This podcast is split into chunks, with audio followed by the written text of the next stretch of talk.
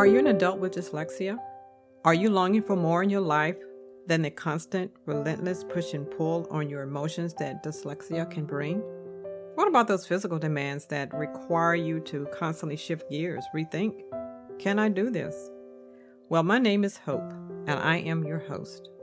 And I understand because I was diagnosed as an adult with dyslexia, and I often believed that I wasn't enough. Fear and shame were my constant companion until I met Christ, then everything changed. This podcast, Make Room for More, is devoted to encouraging and inspiring adults with dyslexia to make more room in their life for Christ. You will hear biblical truth that will uplift and challenge you to find a place for dyslexia in your life and let Christ take center stage of your life. Thank you for joining me. What I find interesting is that we are afraid of being powerful. I'm not talking about power that comes from money or position, but the power that comes from knowing, loving, and living for Christ. Truth is, we sometimes shy away from it because we fear what we don't understand. I have wondered if we unconsciously believe that the cost of living the powerful life that Christ offers is too costly, that He is asking too much, and that we will lose control if we allow Christ to reign in our lives, which equates to being one with Him.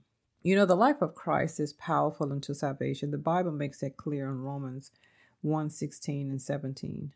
The question is, how powerful do we want Him to be in our life? If you're not sure, I suggest you consider the following Jesus is the creator of life, all life. Number two, he created, he maintains, and upholds all things by his word.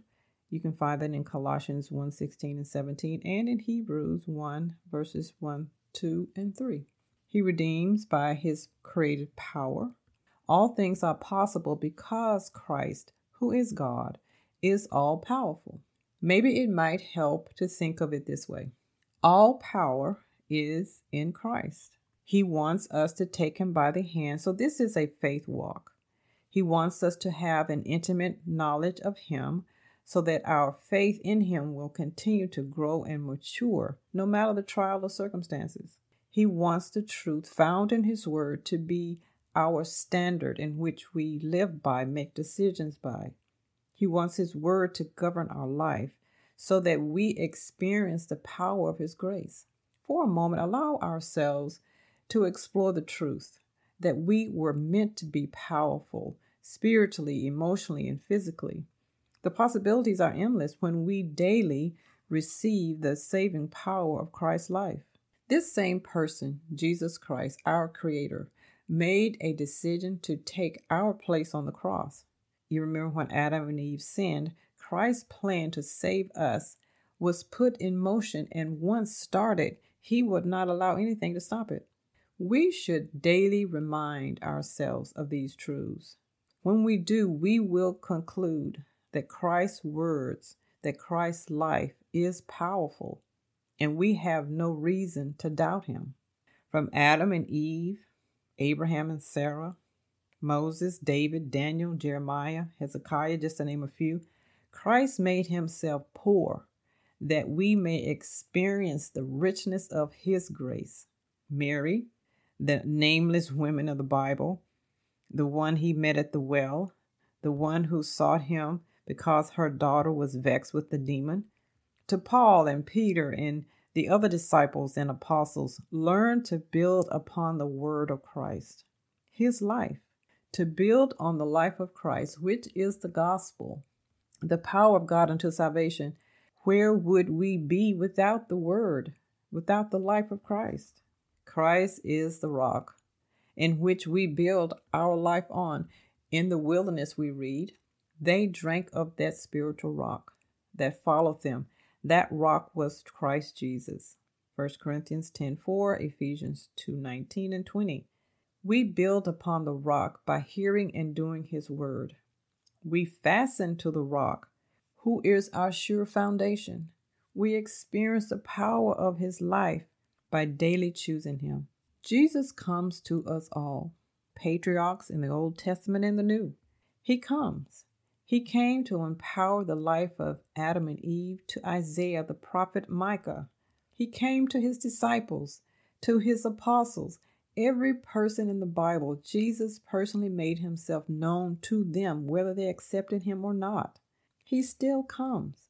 He is still offering his life to each of us. The life of Christ empowers, it instructs, informs us how to live with dyslexia. If the only people on this earth were those who had or have dyslexia, Jesus' message would be the same. His plan would not have changed, he still would have come. The gospel, the power of Jesus Christ unto salvation, is the same. You know, Jesus stepped into the Garden of Eden and the Garden of Gethsemane and offered his life. He offered the power of his life. His response to suffering is our example. His response to dyslexia is our example. Remember Lazarus, Mary Martha's brother? Jesus called him back from the dead to life. He was dead, as he calls us to life as well. We are dead in our trespasses and sins. We are dead in how we have responded to life and how we have responded to dyslexia has not always been pleasing to Him. We can admit that because we know that Christ has a better way. He will forgive, He will heal, He will redeem, He will restore.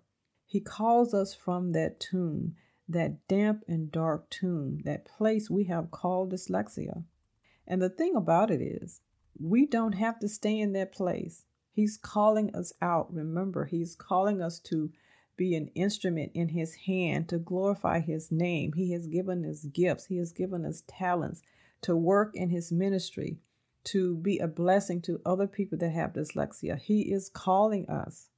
He's calling us to live, He's calling us to choose life, to experience the power of His life, not just once, but every day. What is the power of Christ's life? It is what He left us, what He continues to hand to us.